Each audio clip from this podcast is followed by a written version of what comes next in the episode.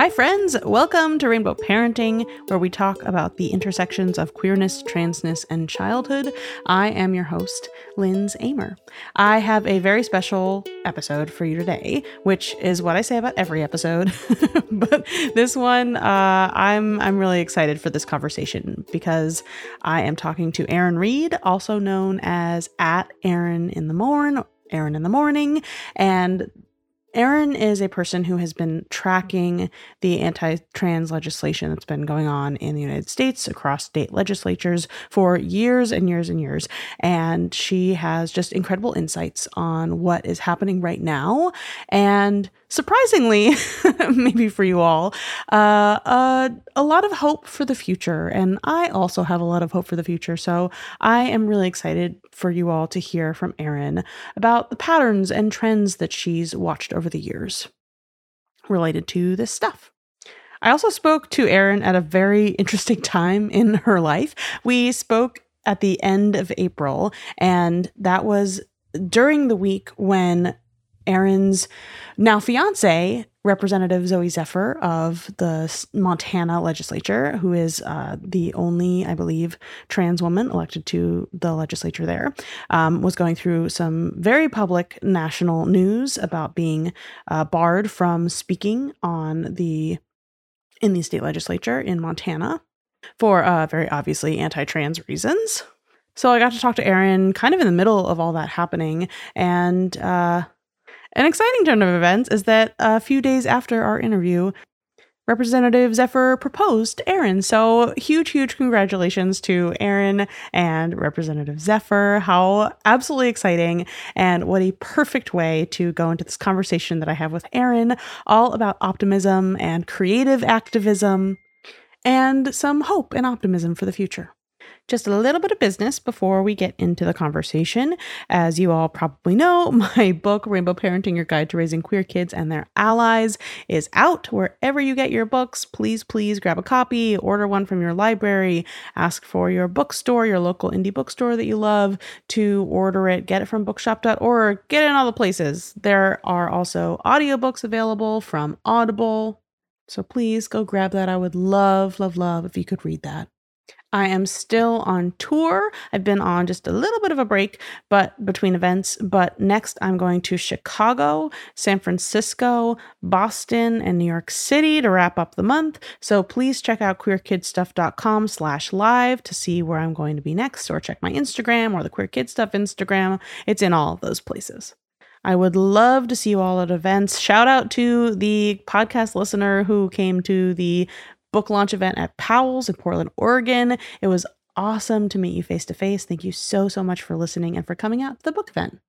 If you're not in any of the cities that I'm coming to, you are still in luck. I am putting on a virtual event through Queer Kid Stuff called Prideapalooza. We did Prideapalooza in 2020 during lockdown, but we're bringing it back because I've got an incredible list of queer and trans family musicians and performers who are going to be performing 5-minute sets for you. We have the Alphabet Rockers, Grammy Award winning the Alphabet Rockers. I've got Jules from Songs for Littles. I've got Ants on a Log. I've got the Strawberry Ops. I've got Banana Band. And Caitlin Becker just signed up, who is also known as Mika from Blippi. Maybe you know her.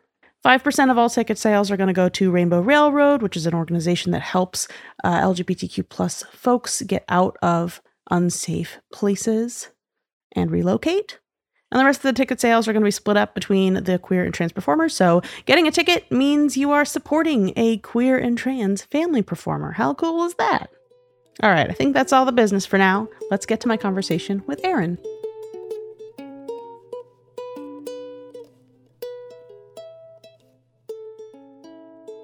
Welcome, my friends, to Rainbow Parenting. I am here with a very special guest, Erin Reed. Hello, Erin. Welcome to the podcast. Thank you for having me on. Of course. Can you just quickly introduce yourself in your own words, who you are, your pronouns, and how you identify? Of course. My name is Erin Reed. I use she, her pronouns. I am a transgender woman, and I also am an activist, a journalist, and I essentially report on all of the LGBTQ legislation, cultural issues, the movement, and by and large, I've been tracking LGBTQ laws for the last 3 or 4 years now, as well as working on healthcare resources for the trans community. And I do all of this in my newsletter, ErinInTheMorning.com. I'm also on Twitter and TikTok. I try to break down the news in as many ways as possible to reach as many audiences as possible. Beautiful. Thank you. And I like to come into this work as like whole humans. So how are you doing today? You know, it has been a week. My partner, Representative Zoe Zephyr, is fighting so hard in Montana after they voted to remove her from the floor for no other reason than essentially calling Republicans out on the anti-trans laws that they have. That has enormously blown up in their face. She has been given a bigger microphone and stage than I think any trans woman that I know.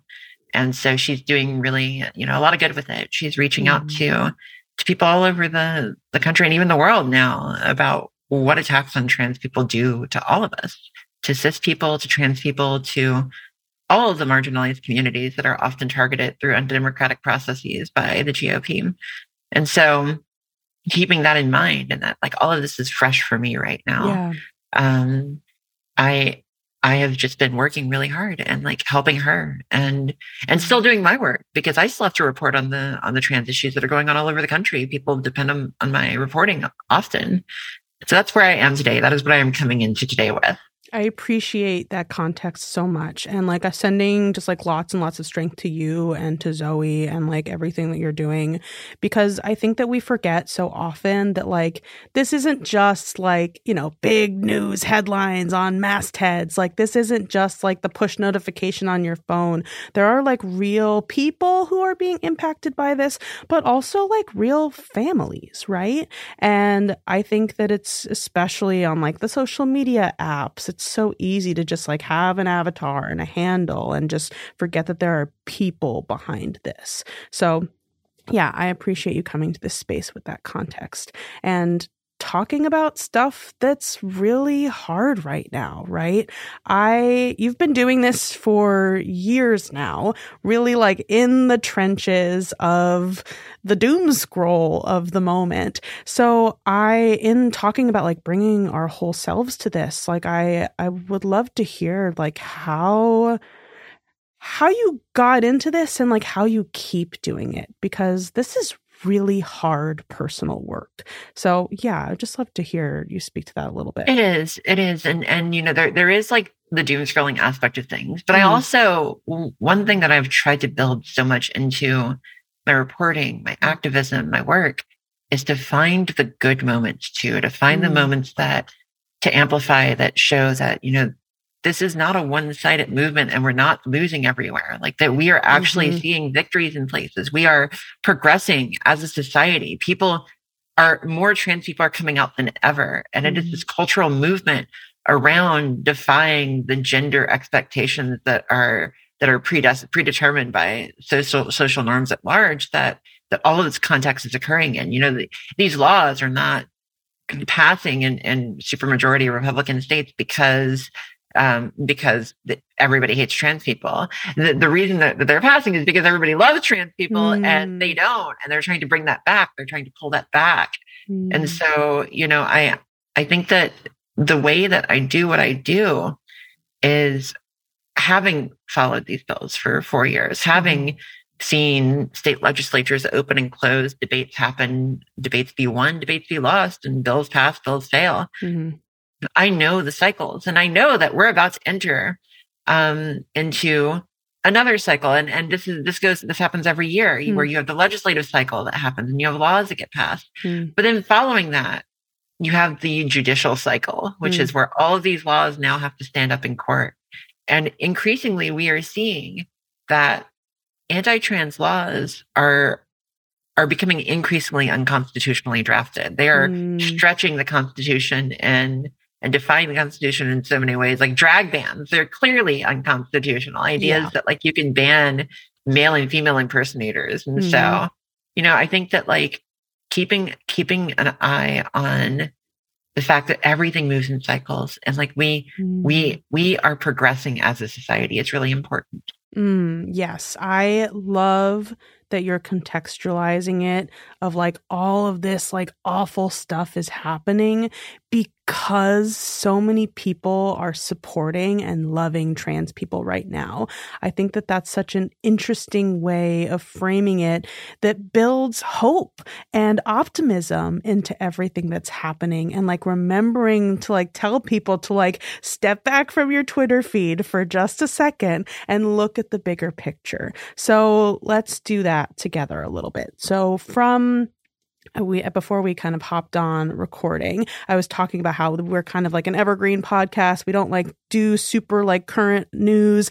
And the reason I wanted you to have you on, in spite of the fact that you're a very current news person, because you're someone who has really been looking at this closely for a long time. And that means that you have pattern recognition. So talking about legislation and that part of the cycle and the judicial cycle, can you just kind of like walk through what a year of this looks like and how you've seen that change over time? That's absolutely a big question. So, no. Absolutely. I've been watching this for a while. So yeah. Big question or not, like I've been doing this. Like, I got you. So whenever the January 1st comes along, we usually see the state legislatures open, and they will initially a good like 10 to 12 states will be the first ones that start to drop bills, and we'll learn like what they're going to plan and how they're going to plan to target the community. And so you'll see like bills that target medical bans, bills that target sports, bills that target trans people in schools, bathrooms, pronoun usage, drag, etc. Yeah. And so you'll have all these introductions, and as the year goes on, you'll start to see these bills pass or fail. They'll go through committees, they'll get passed in one chamber, go to the other, get edited or get amended, and then get sent back. And so you follow this process. I watch all of the hearings, I report on all of the hearings, and I try to gain an understanding of like what the talking points are going to be this year, because you start to learn that as you watch the hearings, you get an idea of like what the talking points that the organizations, the anti-trans orgs, are pushing to these legislators, and then strategies start to get revealed. Right, they're like showing their playing cards essentially. Absolutely, and so like you gain that by watching these hearings, and then you'll see how these hearings evolve over time, and how like some of these strategies didn't quite work for them, and how they've got to tweak things because of ways in which their bills have been attacked. And then you move into most legislatures close around May, and in May, some go all years. Like I'm always reporting no matter what, like there's always some hearing going on, and there's always some legislature that's considering an anti-trans bill, and we've had that for the last 4 years. But as it gets into May, June, July, August, that's whenever the legislatures close, the laws start to take effect, and they get challenged in court. And, fighting against these bills, we've got a really good track record in court. A lot of these bills are very clearly unconstitutional, and courts have almost unanimously and almost universally paused the laws at the very least, like put temporary restraining orders on them. And then, unfortunately, the court process is one that takes a really long time. And so in the Arkansas court case, whenever Arkansas passed their gender-affirming care ban, that case has been in court for a couple of years now. And it's probably going to stay in court for a while. And these court hearings, they take a long time. And I think that one of the biggest things to note is that It feels like after a really rough legislative season, like this year's and 2022's, it's almost like you have to pick up the pieces. It's like it's like getting hit by a hurricane, and you analyze all the things that went bad, you prioritize the things that you need to fix, and then you start the court fights. And then in the meantime, big things happen throughout the year. You have celebrities that come out, you have new big moments, you have moments of joy, moments of sadness. And I think that, but overall, the one pattern that I have seen is that despite what's happening in the legislatures, more and more and more people feel free to be themselves, feel free to come out, feel free to express who they are. And I think that's a pattern that we will continue to see no matter what happens on the legal level. Do you think that's something that like has shifted in kind of like this year and what's happening? Because that's something that I've certainly seen as someone kind of like in these spaces as well. And I'm curious about like what those differences are that like make you hopeful. Yeah, I think that, you know, as time has gone on, even in the really tough year, like this year, I've seen more people freely come out and more people, I mean, like at very high levels, we've seen celebrities come out. And I think that the reason why we see that is because no matter what the attacks are doing at the state level and the state legislatures, trans people are cool. Queer people are cool. And like, you have a community, and the people that are hiding because they're rightfully afraid of like what the laws are going to do to them. Mm-hmm. I think a lot of times those queer people that are closeted, even in this day and age, they see an ever increasing group of people who are free to be themselves. And they know that even in like the most harmful states, you know, we look at Florida where they're passing bathroom bans. Mm-hmm. And yet queer people are growing and thriving, and we always have. Like, I think that one of the things that gives me the best hope is that in the last several decades, LGBT people have come under attack many times.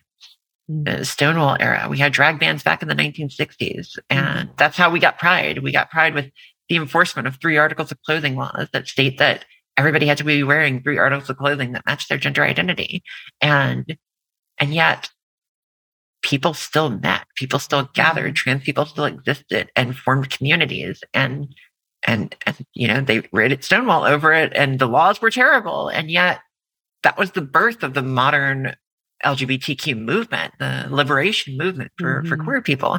Look in the 80s and the AIDS crisis and how medication was withheld from LGBT people. Mm-hmm. And yet we had stories of resilience where people shared their medication and said, no, like, I'm not going to deal with this. I'm not going to take this from the government. We're going to take care of ourselves and our community. And where we had action, where we had some of the most creative protests and actions came from the ACT UP movement in the 80s to raise awareness for AIDS and medication and the LGBTQ movement. And these actions and these protests were just, you know, they got in your face. They made these amazing news-making moments where they would lay down in front of a church where Congress people were who were responsible for votes against AIDS research or against affordable AIDS medication. Like, and then in the 90s and the 2000s, you know, we saw similar things. We saw with the gay rights movement and like gay marriage, and they trotted out the ex-gays just like they trot out the detransitioners today, the political detransitioners, and all the hearings. And that, like, you know, this isn't a real thing. It's just a contagion. They said the same thing about gay people back in the 1990s and early 2000s. They, instead of saying grooming, they said recruiting. That was the word back then. Mm-hmm. And all the slurs were still used back then. And gay people were said to be dangerous around kids back then. But everybody knew that it wasn't true because people started coming out. And gay people were no longer this ephemeral other, like this person that you could hate. They were your brother, your cousin, your daughter. And seeing that sort of strain of history continue. And now I look today and I see the same thing. I see trans people coming out. I see people realizing that like they can't just hate on trans people as this ephemeral other, because we are now we're your children. We are your friends. We're your colleagues. You know us now. Yes. And that's increasing every single day. And I see also like people upholding the long thread of strong activism and action from the Stonewall era, from the 1980s and ACT UP, from the 1990s. And we're seeing right now some of the most amazing activism. I saw Lindsay Sparrow in front of the Florida Board of Medicine who they knew were about to ban gender affirming care. And so he stood there and he looked at them and he said, I know you're going to ban my care, but you're not going to stop it. And I'm going to show you what it looks like. And he took his testosterone shot and administered it in front of the Florida Board of Medicine while staring them in the eyes, raised his fist, and everybody stood up and cheered. And that's the action. It shows resilience. It shows that we are not a victimized community. We are a strong community that will fight back and that will obtain our rights. It is not a question. We're going to do it. It's just a matter of how and how much we have to fight to do it. I love that. And I love that video. If anyone wants to check it out, please do. It's so good. This incredible trans activist who got up in front and just did his tee shot in front of all of these legislators. It was just really rad. It was so cool. It was one of the coolest moments. I watched it live too, because I cover all the hearings, and that was one of the hearings that I was watching, and I was stunned. My mind was blown. And I want to continue talking about these kind of like joyful, creative ways of resistance, because I think that they've really been popping up, and I just think they're so cool and just speak to like the creativity of the movement.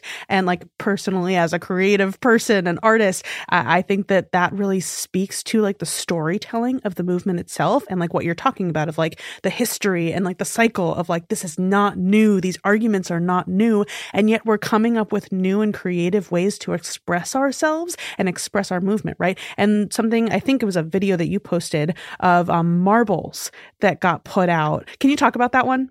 Yeah. So I think this was Michael Knowles, who, has called for transgender eradication, somehow managed to get a speech on University of Iowa's campus.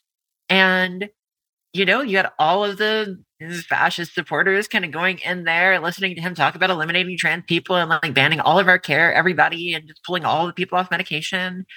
And there were strong student protests against it. There were way more people protesting than showed up to the speech. And these students that protested in Iowa, they came up with very creative actions that just completely gummed up the entire speech. I don't even think Michael Knowles got to give his speech. I think he had to leave. And it slowed everything down. So like one thing they did was they took 1,000 marbles and like blocked one of the entrances by essentially home aloneing. It was like the home brilliant. Alone movie. It was brilliant. Poured the marbles onto the floor. And so all of the Michael Knowles fascists, like they all left the door and they saw the marbles everywhere. So they had to go in like this little single file line. They looked ridiculous. They were like knocking the marbles aside with their feet and kind of shuffling through really slowly. And then they couldn't go out of that door. They had to go out across the other door, where they then had to go through the protesters, and they had to essentially confront the people that they just talked about in that room that they were in, who they were just talking about eradicating. And so like that's the creativity right there. And then right outside, as they came out, the University of Iowa Pep Band was playing like a big song about like how terrible Michael Knowles was. It was, that's the creativeness. And like, I think that that kind of action is really important. And that kind of creativity in your action is really important, because it's one thing to just be a crowd protesting, but that is something that, like, whenever you're a crowd protesting, yeah, like, it's good, and I will always stand for protesting. But, like, you play that on TV, and, like, people tune it out. It's a protest. Okay, yeah. Somebody protests, blah, blah, blah. Whenever you're creative, number one, it gets people's attention. Number two, they can't fundraise off of it. They can't use this as saying, look at these violent people. Because in reality, if they try to play the video of them shuffling through marbles, they look ridiculous. I can imagine playing that like a GOP like gala and like being like, oh yeah, we're like going up against these kids with marbles. Like right. Like exactly. In Florida, there was just another creative action. They were about to pass a ban on adult healthcare coverage for trans people. And also a sports ban. I had like genital inspections. It was just like a whole terrible thing. And so activists in Florida were in the gallery, and they took clean underwear. They had clean underwear, and they wrote things like, get your politics out my pants, blah, blah, blah, blah, blah. And then they all at the same time threw them over. And like the underwear were landing on like Republican senators' heads. Amazing. And like, again, you can't play that and fundraise off that. Like, they're not going to signal boost that, because if there's one thing that fascists hate the most, it's being made to look like a moron. It's being made to look like the butt of a joke. They hate that because their entire thing is an image of power and like modernity and manhood and patriarchy and like It's hard to look like a powerful patriarch whenever you have underwear on your face and you're shuffling through marbles. Yes, absolutely. I love this kind of like train that we're going on right now, because I think especially in like my line of work as mostly a children's performer, I think there's something really childlike in a joyful way about it. And like, that's not to infantilize it by any means. I'm talking about that in like a respect for young people and their imaginations and the way that young folks, especially young trans folks, are in a way leading the movement right now. And I'm curious about your perspective on like the childlikeness and like the inner childness of that for trans people. And also like from your perspective as a trans person who's a parent as well. So I'm really curious to hear you speak to that. Yeah, absolutely. And like, you know, youth are leading the movement right now. The recent Trans Day Visibility Marches, which were some of the biggest Trans Day Visibility Marches I've seen in the last several years, were just packed with people. And like, we saw these massive protests and massive marches, and they were all led by an organization called Queer Youth Assemble. Mm. And QIA, like, they messaged me, you know, about a year ago to let me know that they were planning this. And like, small Twitter account, like 100 followers and stuff, but they had real world networks of young people that were just getting together and planning this. And they succeeded. They got off protests in every single state, marches in every single state. I even saw a little march in Florence, Alabama, like this little tiny Alabama town. And so young people are leading the movement. And I think that sort of childlike creativity that you mentioned, or that youthful creativity that you mentioned, is important, because I think that what it shows is that, yes, we will resist, but also we will resist joyfully. Mm. And we have joy in our lives, and we have fun, and you are not going to, no matter what hate that you put into this world, you're not going to drown out queer joy.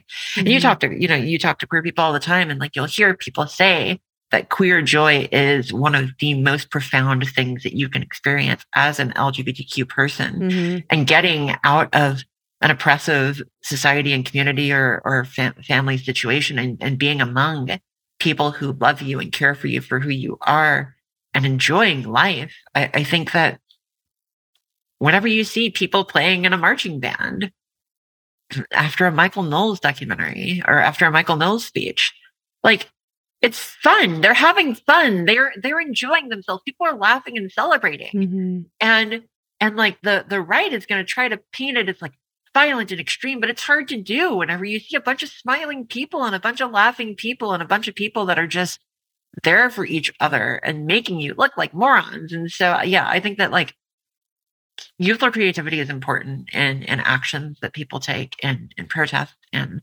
in ways in which we resist, and We've seen that. Like, we've seen that in so many different ways. I was watching for my partner, Representative Zephyr, out in Montana.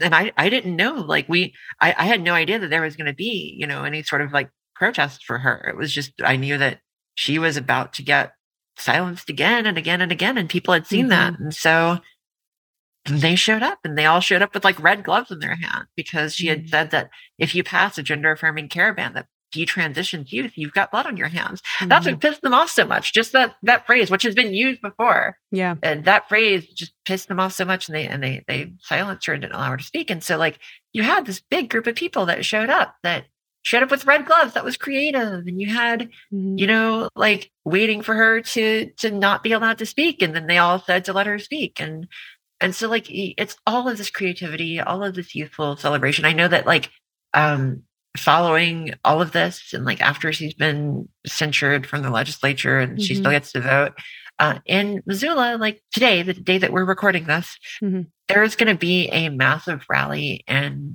her home city, and it is billed as a rally for queer joy. That's what I'm talking about. Like, they're going to have drag queens there. They're going to have, yeah.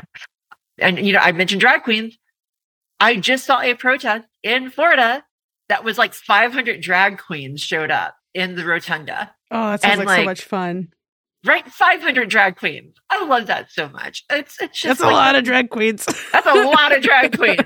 And drag queens are in and of themselves often very dominant personalities with larger than life roles. And so to see that many in one place was just, it was beautiful.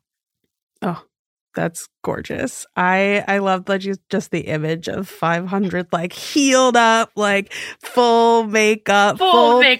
Big old wigs. It's great. I love it.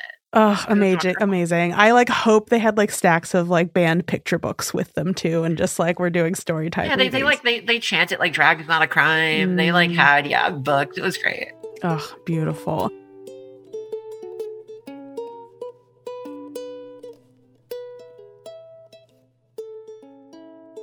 Thank you to the .gay domain for sponsoring this episode. Have you ever wanted an online identity that accurately reflects who you are?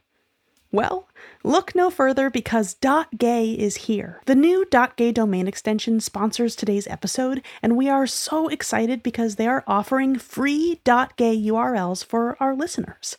The .gay domain is committed to providing a safer internet for LGBTQ+ communities by banning and taking down hateful sites. They also donate 20% of revenue, not just profit, of new domain registrations to LGBTQ+ organizations.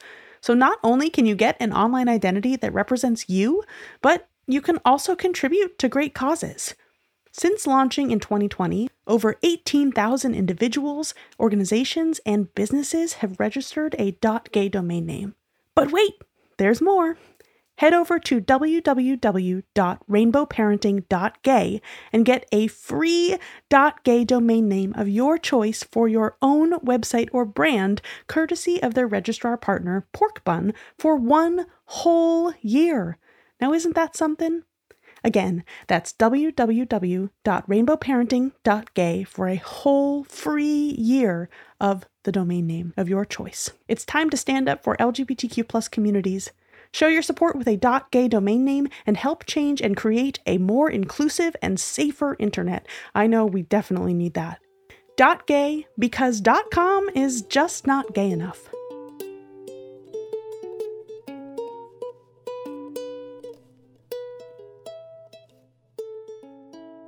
I am so curious because we're talking so much about joy and trans joy and queer joy and kids and all of this stuff. And I think my guess is that listeners maybe didn't come into listening to this conversation thinking that that would be our focus, right? Because there's so much like, awful stuff happening. And I'm really curious how you hold those two things for yourself. Because I know for like my work as like a trans kids performer, creative maker, like there's this double-edged swordness to what I do, right? That like something that is so full of joy and that like fulfills me so fully can also be something that like really sparks this horrific vitriol from people. So I'm curious how you kind of like deal with those two sides of this work for yourself. Yeah, I think that like I report on very terrible things often, and I have to. I mean,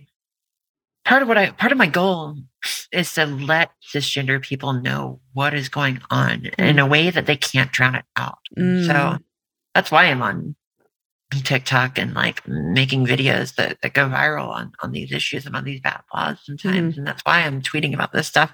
It's because I think that it has been ignored for so long and it's finally like people are starting to finally pick up on it. Yeah. But also like, I don't think that there's room for defeatism in the movement. I don't. And like, there are some people that will lean too far, I think, into defeatism. And I don't think that there's room for that. I think that it's important to amplify those moments of resistance, those moments of joy, anytime we see it. And that's what I try to do. I try to be there every time a good moment comes along and report on it and make sure that like people know that no matter what's going on out there, like we still have victories that we are celebrating. I'm watching several states become safe states for trans people, like become refuges, and Minnesota, and Colorado, California, New Jersey, all of these states. There's so many more that have said like, if you come to my borders, we will protect you. We will not allow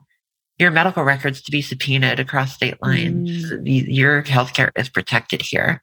And like, And those are the things that show that, like, this is not a one-sided movement. We are getting better in so many places. And even in some of the worst places, like even in places like Missouri where they're banning care just across the board and they're doing horrid things, we're seeing states like Kansas City say that they are potentially going to defy state law. And that's the resistance that we need. Like, we don't need to have compliance with unconstitutional violations of human rights. And I think increasingly we are seeing fight. We're seeing fight back, not just from trans people, but from our allies as well. I want to talk more about these wins. Tell me about some of your favorite wins that you've kind of seen so far. And that's not just for this year. I'm curious about, like, past wins as well in, you know, the time span you've been looking at all this stuff.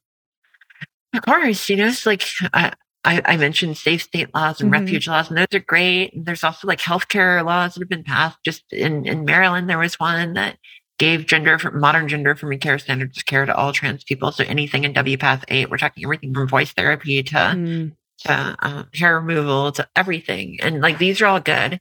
But I think that the bigger victories have been the massive school walkouts, in Virginia, the tens of thousands of people that stood up against Glenn Youngkin's transphobic policies, the massive walkouts in Florida,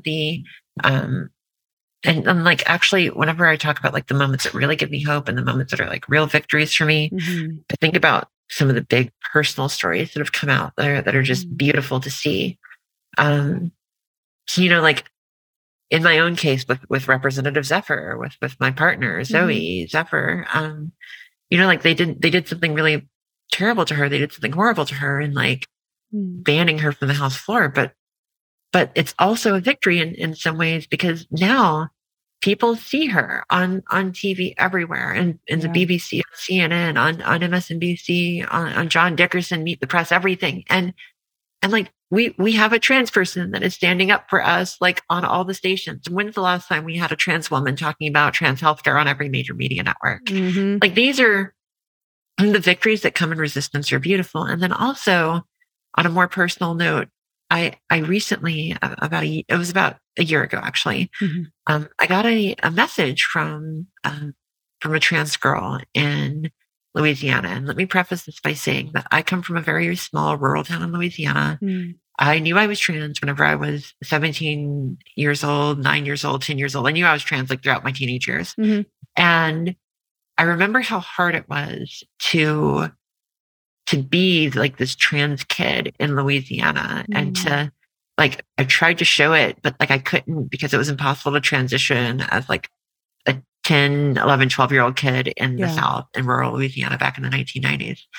And so I was relentlessly bullied. It was, like, this horrible experience. My high school, my junior high school experience was very, very traumatizing. So I get this message from this trans girl who goes to a school 20 minutes from where I grew up. And she said, "Hey, Erin, I know that you cover all these trans topics. I follow your work. I love your work.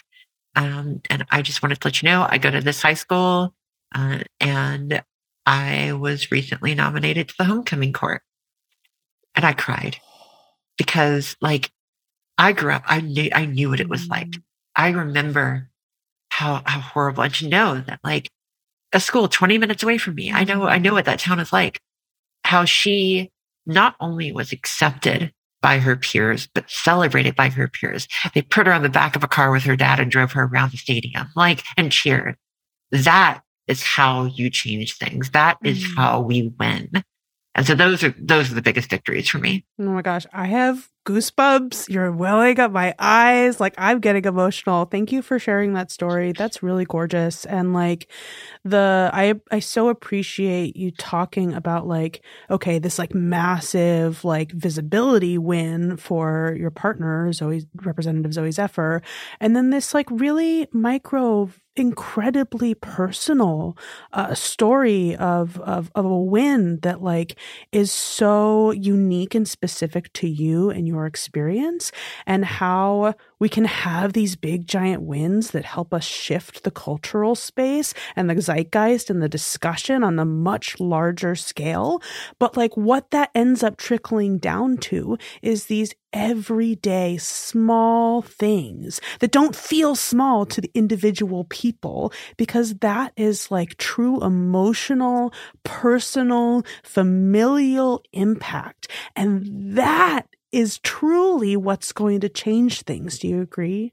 I agree entirely. And like, let me even further say that these things, as broadly different as they are in scale and scope, mm-hmm. they come from the same thread. They come from the thread of people seeing a trans person able to experience their lives and be celebrated. And I think that, you know, we all, cis and trans, have increasingly gotten to know other queer people. Mm-hmm. And they come into our lives in a variety of ways. And whether it be on a big national TV set or mm-hmm. in your local high school being voted to the local homecoming court, trans people are here now. Like we have arrived. We have always been here, but we have made our presence known. We have stepped out of the darkness. And I think that every single person that does that at every level, merely coming out is an act of resistance. And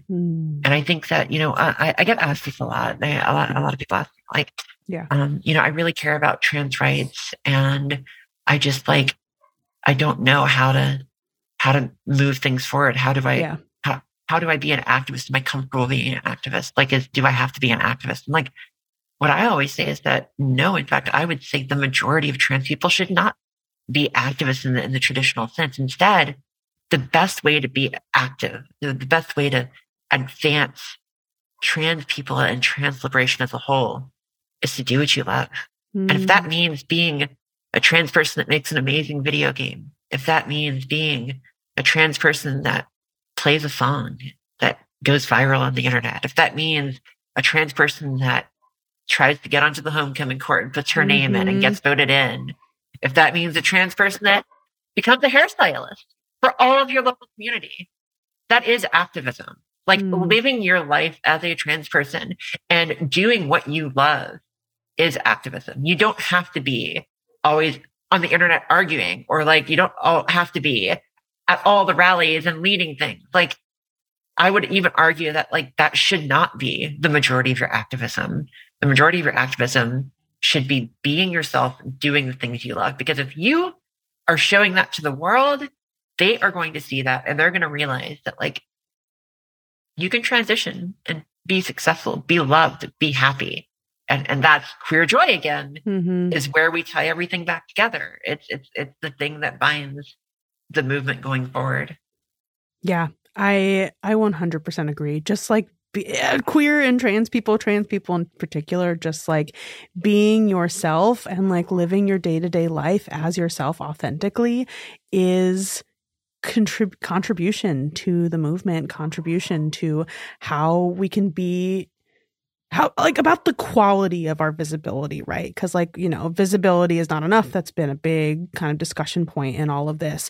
And it's about like, okay, how can we talk about the quality of that visibility? And like that's just about trans people living their lives openly and day to day, because like we are your parents, your children, your colleagues, there could be trans people in your life in all fashions of it. And I'm curious about how you shift that conversation of like, what do I do when you're talking to a cis straight audience? And I'm curious in the ways that conversation is actually maybe similar to what you're talking to trans people about, of like, just be yourself authentically. Because my philosophy personally, and what I like to talk about, especially to parents and educators and people who are in community with young people, is being and understanding trans issues for yourself, interrogating your own gender, and creating an environment around you that is normalizing queerness and transness. And there are a lot of different words that we could use to talk in that way. But I'm curious about how that conversation shifts for you when you're talking to that cis straight audience. So I give a lot of public speeches, and mm-hmm. public speaking and stuff like that. I go to orgs, companies, you know, colleges. And and I get this question a lot about like, how as a cis person can I better support trans people?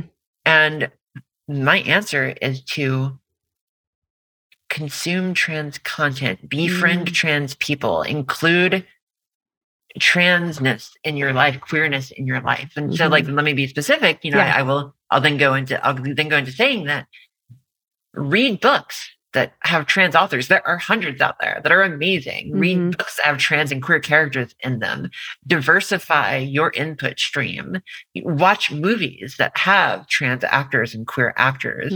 Watch, you know, listen to music from trans content creators and trans musicians. There are queer people and trans people that are doing amazing things out there, and supporting them both economically and in consuming their content and working with what they produce. And then also like ensuring that those voices are represented, not just like in your media stream, but like in your community. Befriend trans people, like get to know the ones in your life. Don't just, I think that like a lot of people have this idea that trans people are just always about transness, and that's not true. Like I think most trans people that I know have like these really amazing, cool things that they can do that, but like if you get to know them, you learn that like, oh yes, you're a trans unicycler. I went to a college campus in University of Connecticut a couple weeks ago.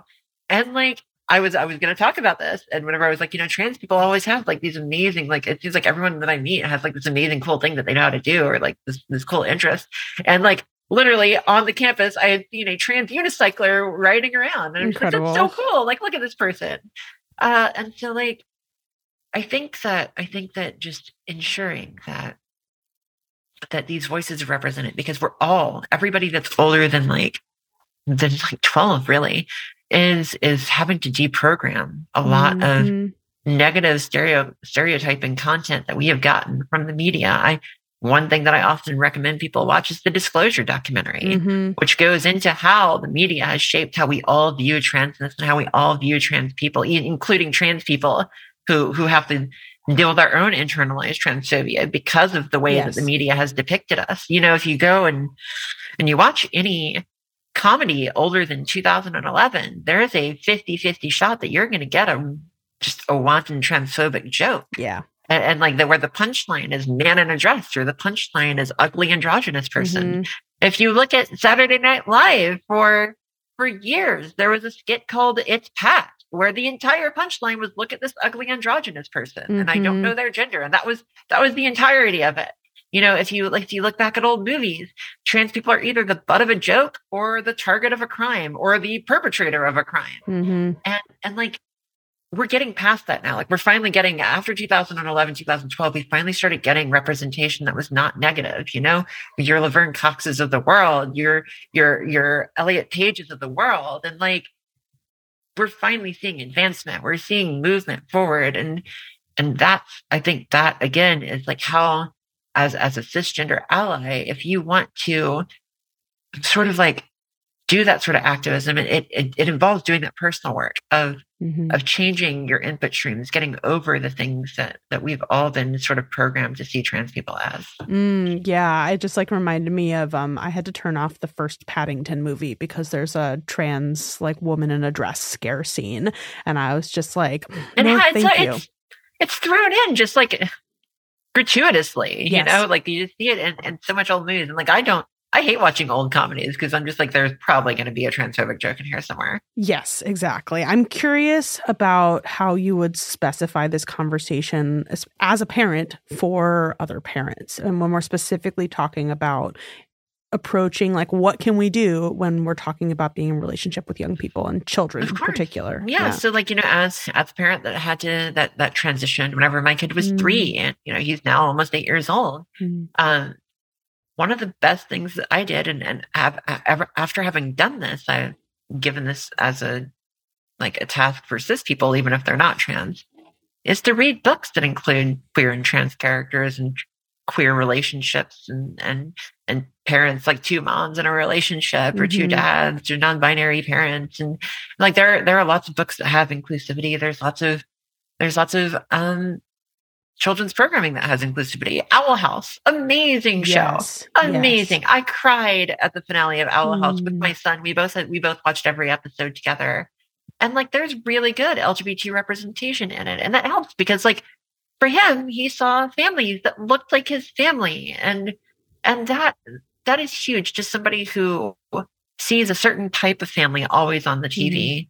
Mm-hmm. And then like, you can see another type of family, and that's beautiful. And I think that, you know, it doesn't even only have to be like straight up trans and queer content that like you read and show to your children. You can also like, there's this book called Red: A Crayon Story. Mm-hmm. And I love this book. And if your listeners have not heard of this book, I highly suggest that like you go out, even if you're an adult. It's a really good book. It's short. And the whole point of the story is that there is a crayon who is clearly blue. You see the blue crayon wax, but who has a red label.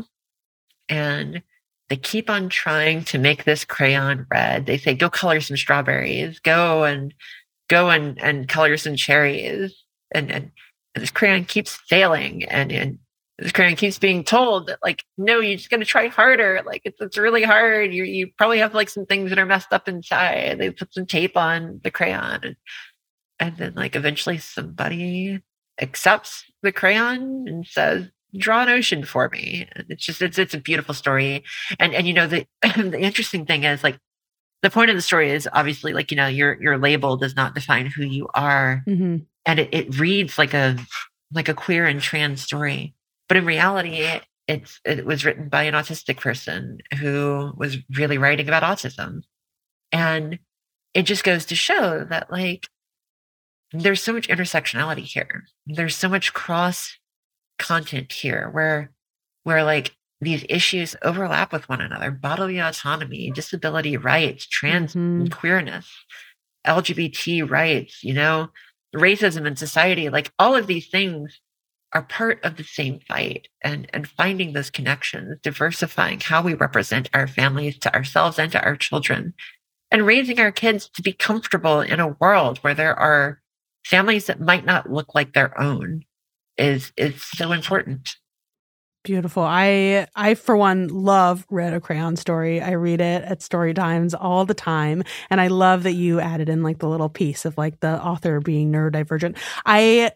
I'm struggling to remember if like the author is autistic. I also think he wrote it maybe for his like dyslexic son. Yeah, it was something like that. Something around that. I remember it was like there was like some neurodivergence stuff going on there, and like, but I know that it's been picked up by like all these different communities because it is relevant. And there's no trans or queer explicitness in there at all. Like there's not nobody is LGBT explicitly in it.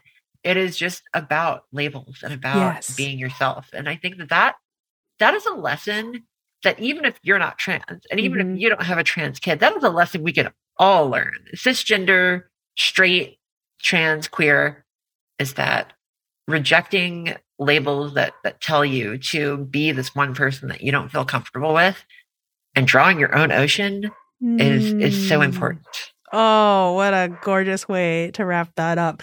I think, and this is like just taking a moment to plug my book real quick, Rainbow Parenting, Your Guide to Raising Queer Kids and Their Allies. I actually talk about Red: A Crayon Story in the book a little bit because it's about, first of all, it's about coalition building. Like we're all fighting the same many-headed monster, right? Like that's part of it. And that's a reason why I think all of these communities can read themselves into a book like that. But also like in tandem with that, like we're all fighting the same many-headed monster, but like we are all different and we all have just a different kind of difference. And the fact that we're all different from each other actually is a commonality amongst us. Exactly. So that's kind of, hopefully that's the like galaxy brain moment of all of this. I love it. Cool.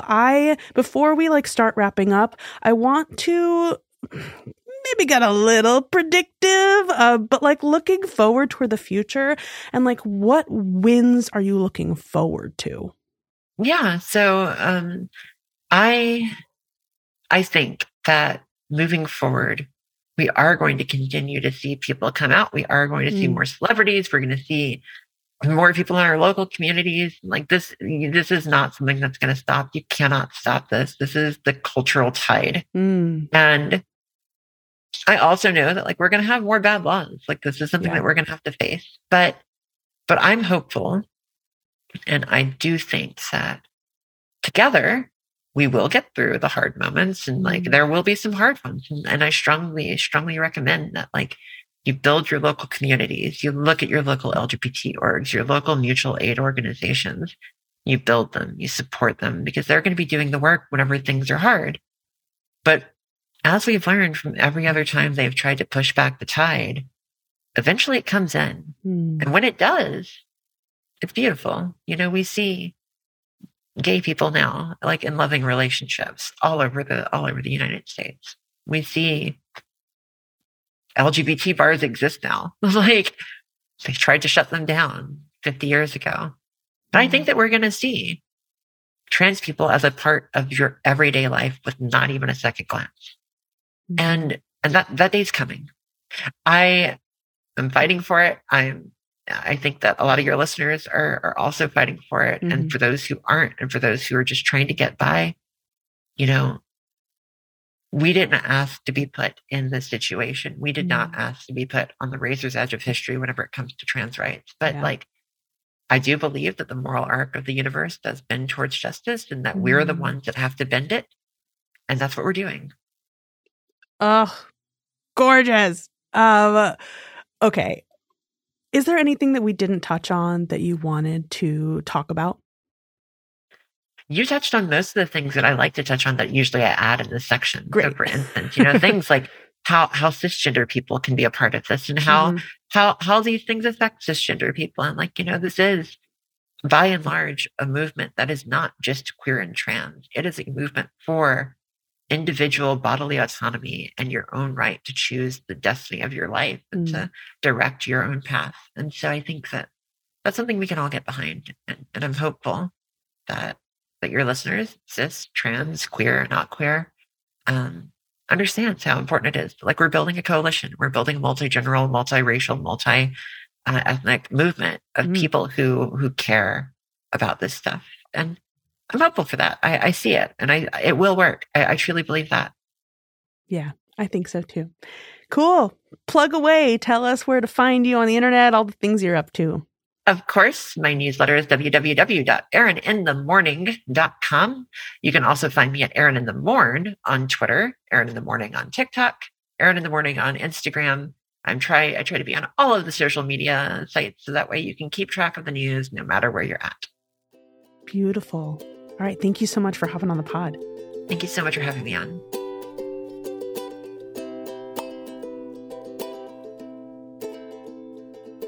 All right. That was my conversation with Erin Reed. Make sure you go and follow her and subscribe to her newsletter and all the things that she's doing that she just mentioned.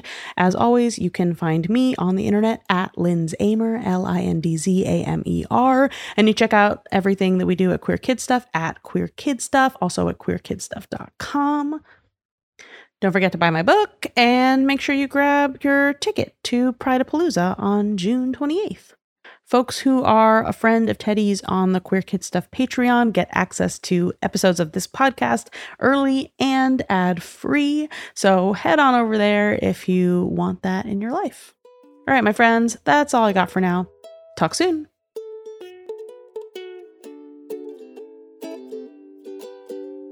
Rainbow Parenting is hosted and created by me, Lindz Amer. It's produced in partnership with Multitude and is edited by Misha Stanton. The theme music is by Amanda Darchangelis, and the logo artwork is by Abe Tenzia.